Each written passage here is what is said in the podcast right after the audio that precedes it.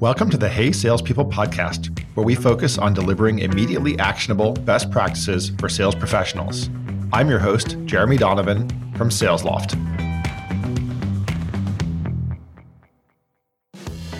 Hey, salespeople. I am super thrilled today to welcome Jake Anderson to the podcast. Welcome, Jake. Thank you, Jeremy. Happy to be here. I have, as of late, been asking folks for recommendations on sales leaders, and Jake is the head of enterprise sales at Dialpad. They are an all in one business communications and customer engagement platform. As head of sales, Jake is managing a team of managers who have reps working for them, and he has worked his way up from being an enterprise account executive there, starting about four years ago, to to the levels he, he's at now. So, Jake, love to get to know you first by asking you a, a, quick question, which is what's the first thing you remember selling maybe when you were a kid? Sure. Yeah. So um, I actually grew up most of my life in Singapore. And while I was there, a lot of markets and places you could go to buy cheap things, for lack of a better way to say it. And I think that that sparked a bit of interest maybe in bargaining amongst sales like that. And we used to have a fair bit of garage sales ourselves at our house over there where I certainly got to sell a lot of uh, old items that were either mine or my brother's or family's in some capacity and work on trying to preserve as much upside and cost as I could. So, but yeah, looking back on memory, that, that was probably the first time I took a stab at selling things. That's awesome. I, I did sell at garage sales, and as I've mentioned a few times on the sh- on the show, I used to sell mangoes. That was the first thing I can actually remember selling because we had a mango tree out back. Let's get into it because you know Dialpad as an all-in-one solution, I assume has typically appealed more in you know the SMB space where people do need those all-in-ones, and now I think enterprises obviously are taking a, a much greater look at all-in-one solutions because they don't want to manage a million different different vendor relationships. Before we kind of get into the the sales side, how have you guys thought as an organization about going up market? you know, I certainly didn't envision myself uh, selling phones, but that has ended up being the space I'm in, right? And I think that that can that can maybe sound a little boring, but there's quite a lot of uniqueness to the voice space now in this industry. And to your comment around kind of an all-in-one solution, I think any and every business really has a lot of use cases for voice and collaboration in some way, shape, or form. And historically, those use cases were all kind of dominated by the on-premise solutions like Cisco and Avaya and Mitel. And in many ways they still do have a huge footprint on the market. But as as cloud vendors have popped up in voice they very much specialized in a lot of niche use cases. So you'll hear right there's vendors that just do corporate voice vendors that just do call center vendors that just do web conferencing vendors that just do what is now emerged as a really big bucket of kind of conversational intelligence right and analytics around phone calls. And those vendors either do one or maybe two of those things but very few of them do all those things. And so going to market as a business, right, that does try to allow businesses to standardize on our solution for all those use cases, gives businesses the opportunity to benefit right from administration across all those things, economy of scale from a cost perspective, uh, unified analytics across the business. Um, and so those are things that I think as IT leaders and CIOs nowadays are looking at their tech stack in large enterprises, they're finding they've got 10 different solutions to manage the way their employees are communicating. And it can lead to a you know a fragmented admin experience a fragmented end user experience and then the end of the day maybe also not as smooth of a customer experience that they're trying to drive. So yeah in terms of how that you know translates to us going up market i think that you know we we've made a lot of investment in the product and the business um, on a more national scale lately in the past you know year year and a half to round the solution out to be ready to allow large businesses to standardize us in that you know a big company is going to pay top dollar for the solution they want to solve their niche use case. Can we you know get all the way there or close enough there to be a compelling option. Yeah both from a product and go to market perspective i think those are some things that we're we've kind of been gearing up for in the past year or so. The, the other thing i was curious about with respect to the strategy is yeah i mean i guess if we were to expand a bit on like how you've worked interactively to feed information back to product and marketing like what are some of the mechanisms you have in place to do that i think it's right to your comment it's a balance that a lot of businesses have to strike as they as they go up market or down market right? Just in terms of how they navigate that. And i think it's you know salespeople are quick to complain about things or want more from the rest of the business in some way shape or form. And it's trying to kind of check those requests and asks with ensuring that you're doing everything you can on the sales side too right? To maximize the opportunity and chance that you have. But in terms of feedback going back to the product. I mean, one of the I think coolest and you know most fulfilling things about working at our company is actually how like open and interactive our C-suite is with our sales leaders and uh, you know willing to get on phone calls, willing to talk to customers, willing to help sell, certainly willing to listen internally. So I mean, we've got some software that aids with that in terms of collecting feedback from customers and putting in requests for things we want to build. But at the end of the day, it it generally comes down to a monthly cadence with a lot of our, our product and senior leaders around what we're seeing in the field, what we think we need. You know, we're we're built on an architecture that you know some of the older players I mentioned before are not that allow us to be a little more agile from that perspective too. And that if there's a customer need that we need to deliver on, and uh, the price is high enough, right, then we'll we'll certainly consider taking that on. And that's happened time and time again here too. So one of those things I think that's a fulfilling piece of the role of, you know, you're passing feedback upwards, it's heard, it's sometimes taken into account. You can see the results of it from a revenue perspective. So I think we just try to keep those things open and it helps that we've had a pretty uh, steady C-suite here and our, you know, our founders are still here and they're very product oriented people. So those things help. But yeah, I think it's a, you know, a balance of ensuring your team's accountable to doing what they need to do on the sales side, passing feedback to product, and then right? Ensuring that revenue is going to follow those requests. The other thing, there's a little non sequitur, but the other thing I wanted to come back to was the the degree to which COVID has or has not been an accelerator to your business. I'm reflecting on when I was working for a Fortune 500 company, right? We definitely had the desk phone. I remember it took a while, but we finally got a feature where you could basically forward your desk phone to ring your cell phone. It was that was non trivial. It seems silly now, but it was it was non trivial back then. I'm curious because you know I'm working for a company that's about 700 people right now, um, so not a large enterprise. But I'm curious how how large enterprises are dealing with ensuring you know this ability for to communicate amongst each other as well as to allow clients and partners and so on to be able to get to people without having to hand out all the home phone numbers and cell phones that I think people are reluctant to give out. You know, I think when COVID hit and we were all forced to work from home in some way, shape, or form, the most kind of pressing need was really around contact center in that you know your your call center that's supporting your customers or your salespeople that are making sales dials right? That, that system can't go down or can't not function as a result of something like that just with how sensitive that is to a business right? So you know cloud contact center solutions have done very well since since covid started. Um, the unified communications kind of corporate voice side has also certainly done well. It hasn't been bad for for our space COVID, but I think it's less of an urgent need than the contact center side in that with technology like Zoom these days and Microsoft Teams and Slack, like you can get away with maybe not having your everyday corporate phone system, but you can't really get away with not having your contact center. And that doesn't mean that you're not still going to expand your, your corporate phone system in some way, shape, or form. Or of course, if your your on-prem solutions getting dated, you'd certainly think twice about reinvesting in that after what's occurred, right? So that that's still migrating to the cloud in some way, shape, or form across the industry. But I think the contact center piece is what's a little more interesting and sensitive in times like this. Well, let, let's transition a little more into, you know, we talked a little bit about the alignment of sales, marketing, and product and, and go to market strategy for, for going up market. As I look back on your career, you look like you've done something kind of unusual. You might be the first person I can think of who did this, which is you basically went straight into enterprise sales how'd you do that? Because I think a lot of people would love to know how, how do you skip the progression from SMB into enterprise?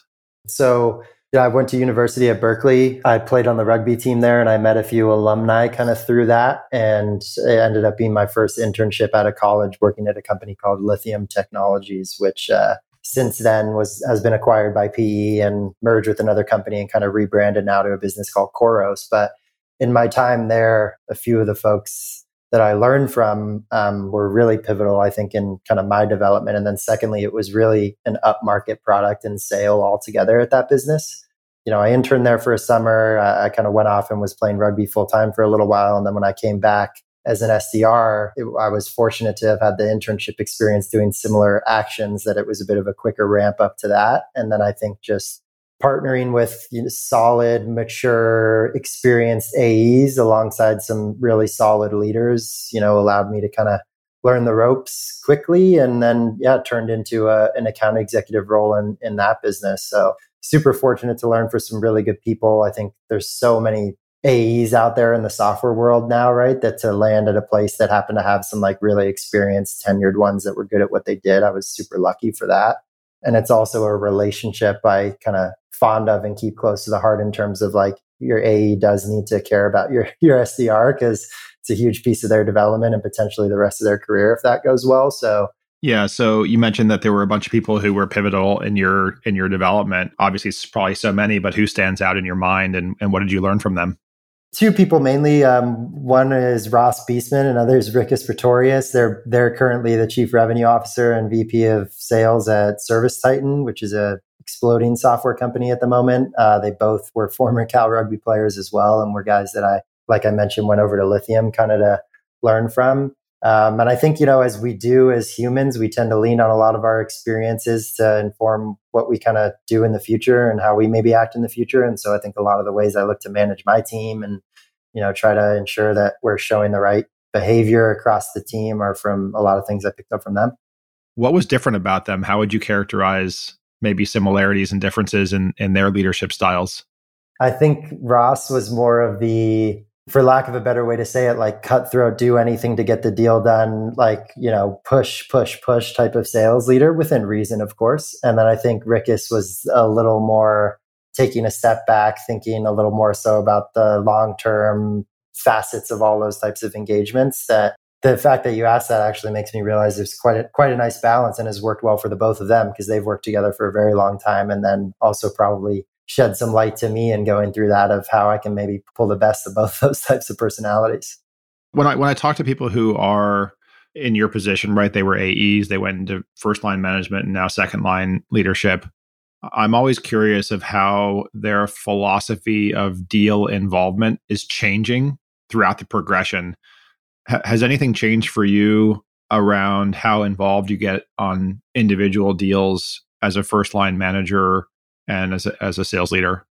Yeah, for sure. I think you know, as the first line manager, you're you're pretty involved, and that also depends on the tenure of your people, right? And that our segment, um, as we were kind of chatting about before, has been growing a lot in the last year and a half, and so with a lot of new bodies comes probably more time spent on calls than if it were a you know fully ramped out team you know that translates i think to both the kind of frontline manager and second line manager having to be involved in those types of things. But as things settle and reps become a little more autonomous then i think in the second line level role you can look more at things like how many of these deals do we have executive alignment on? And how many of these deals do we have this on but we don't have that on? And can maybe just share observations back to your team to try to de-risk their engagements that are maybe you know less involved in the actual call itself and more involved in ensuring that their calls can go well because we're thinking about all the right things.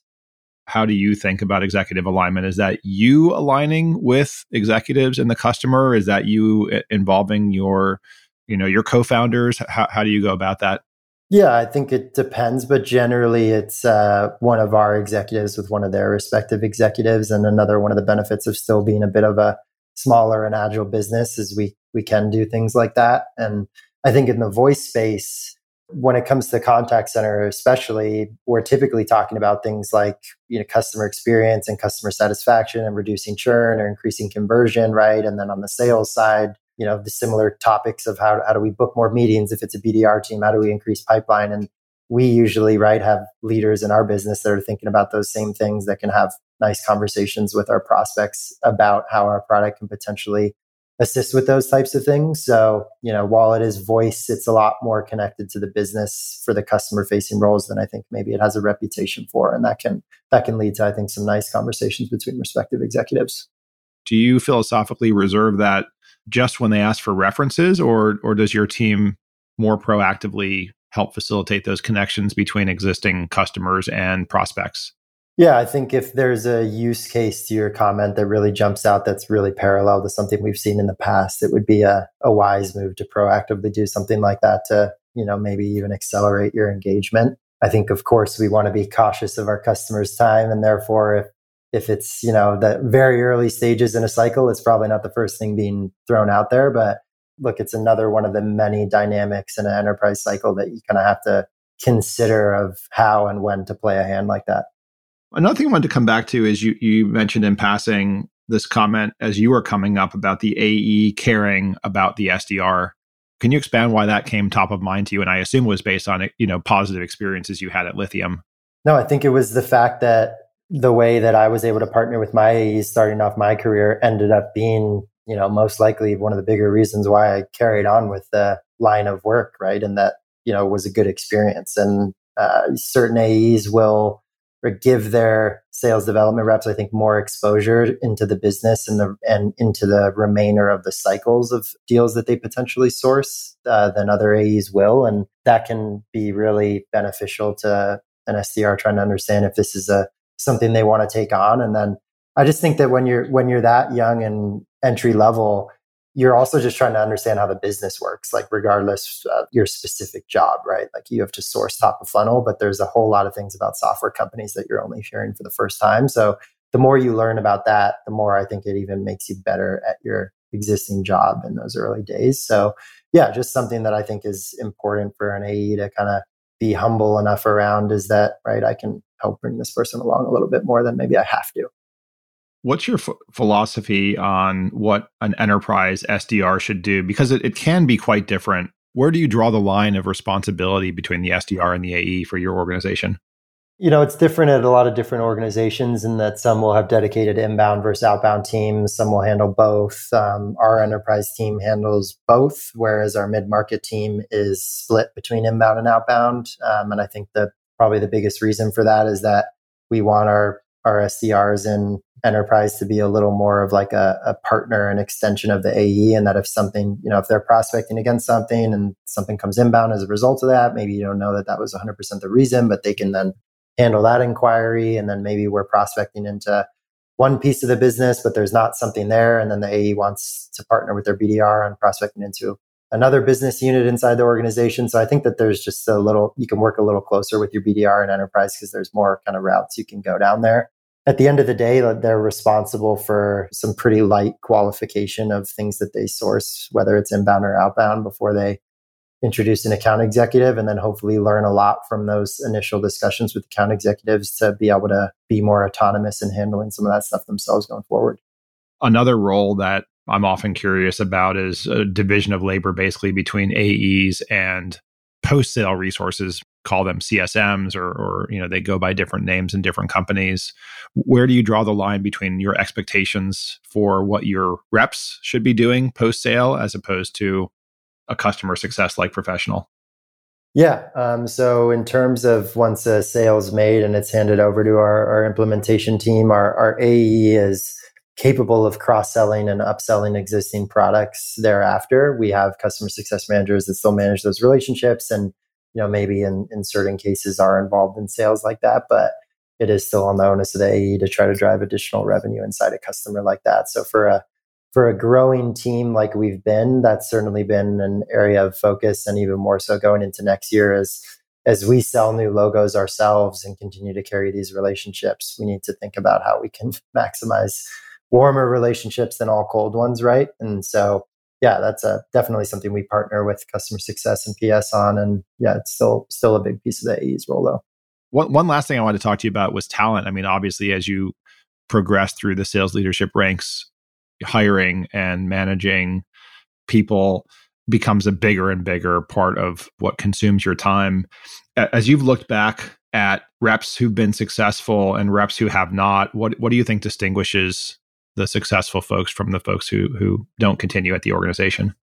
Probably one of the biggest kind of surprises to me and moving into new roles is how much time you do spend on talent, right? Even if you don't have open headcount, just keeping people warm, just because that's a vital piece of the role. So I think it's a few things, and maybe goes back to some of the things I learned too early on in terms of what kind of makes a successful AE. And some are a little more fundamental, and some are maybe a little more specific to our business. But I think two big things are one being really thoughtful and then two being really prepared. And what i mean by that is in, in thoughtfulness as an ae right you're quarterbacking a lot of different things and going into some meetings will be similar to previous meetings you've had but in many ways like the goals and agenda for a meeting are, are constantly evolving and different for almost any meeting. And so just being super thoughtful around what am I trying to achieve here? You know, what do they think they want to get out of this? And what's maybe my hidden agenda to a degree? What are the resources that I can tap on internally to maybe join a discussion like this? Just putting in a lot of thought around that, especially as a smaller business in a space with a lot of big vendors.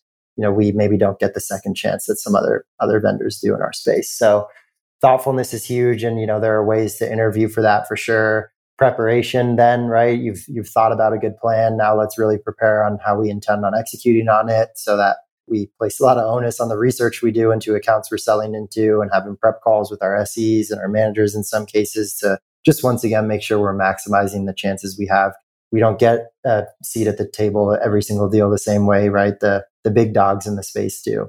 Um, and then I think thirdly, execution is like the next piece of that, kind of the natural evolution of that, and that you know your thoughtfulness and preparation is only as good as what you then execute on. And i think the artful way of that is is trying to maybe deliver the most impactful kind of narrative or talk track you can in in as few of words as possible and having really strong impactful narratives in your cycles. And looking back to some previous times i remember one of the earlier deals i worked on was just actually on a renewal and enforcing a 5% uplift on a renewal and my manager just continuing to say to me you're going to need to come up with multiple different ways to say the exact same thing, which is that you're going to need to pay this 5% uplift for, you know, reasons A, B, and C. And so even the ability to sit in your office or your, your room and speak those talk tracks out loud and practice them so that you can execute on them best. I think those are usually like the sales leaders and people that, that get a lot of respect or when you get on a call or you're in a meeting and you're like, they really were tight around that delivery and the execution of, of certain talk tracks through a meeting like that. So those three things I, I, think are huge. And then lastly, maybe a more fundamental piece is just a, a growth mindset for an AE, right? For anyone really. And what I mean by that is just wanting to get better. You know, sales is one of the unique quantifiable roles where you get a lot of chances to figure out if you're getting better or not because you can win or lose a lot, right? And so whether it's in the business world, your personal life, your relationships, your fitness, your health, whatever that may be. I, I look for people who are trying to get better at any and all of those things. You mentioned that there were ways to interview for thoughtfulness as well. What what are some of your go to ways to assess thoughtfulness? Because that's harder to assess.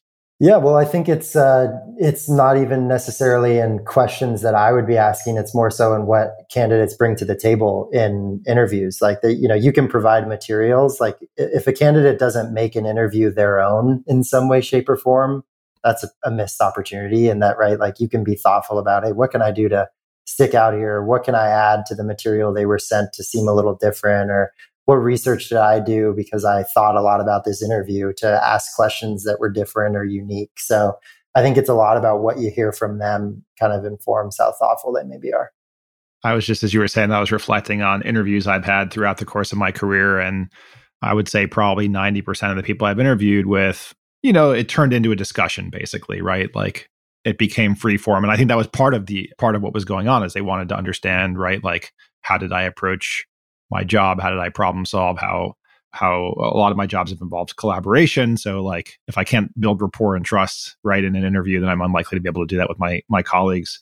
Every once in a while though our coo is a good example of this rob foreman. When i interviewed with him at SalesLoft years ago he was like we're going to be here together for whatever it is an hour. I'm going to ask you a bunch of questions. You're probably not going to have any we might have time where it was a particular type of interview uh, it's called a, a top grading where it's super duper structured.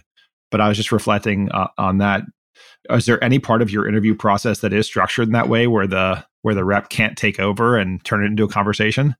Probably not. I mean, we, we do a, a, mock pitch section in our interviews to a to you know a two or three sales leaders where we want to see them actually pitch Dialpad and not to expect them to know our technology or our business, but to see how they engage an audience and what research they did before, right? How thoughtful they maybe were around planning that meeting. And that's the type of thing where, you know, if you just take the canned materials and spit them out, it's a big miss there. So uh, I think we always try to give an opportunity because that's so fundamental to what sales is of try to structure and maybe take the conversation in a route that you think's beneficial, you know, while we still need to get the things in that are important to us. But yeah. I love that you have them pitch Dialpad back to you when I was getting into this the sales game because I've had a lot of different careers. Uh, I'm old enough that that has happened.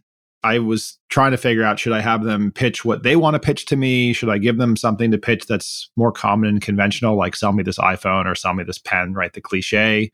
uh, or should I have them pitch my company to me? And in the end, I decided, you know, that the, the best was was what you where you landed, right? Much sooner than I did, which is pitch Dialpad to me, right? Like pitch my company to me because it does show you the degree to which they prepared, and I don't expect them to be perfect on it. You see a big difference in the degree to which people kind of understand. So I think there's you're testing both IQ and and conscientious preparation uh, in both of those things unfortunately run out of time i guess the, the, last thing i'd like to ask you before i let you go is you know like a, as you reflect on your own time in leading enterprise sales what do you think is like the single most effective thing that you've that you've ever done what are you most proud of you know i, I hope that that answer will come in the near term because i think that the past you know year and a half five six quarters for me have really been about building this team out and getting it to a place where enterprise has a pretty long ramp until you can build a book of business. And you know it's an 8 to 12 month cycle here. So we're we're just kind of getting to the tail end of having people with fully ramped targets where we're really trying to drive consistency across the country from a performance perspective. And i think that what I'll be most proud of is hopefully seeing a lot of my people succeed consistently across the country and the next couple quarters will really be a telltale of that so stay tuned yeah, all about the people. Well, Jake, thanks so much for being on the show today. Thank you. Appreciate your time. Hey, Salespeople is a production made in partnership with Frequency Media. I'm your host, Jeremy Donovan. This podcast is available on Apple Podcasts, Spotify, and wherever podcasts are found. Thanks for listening to the Hey Salespeople podcast.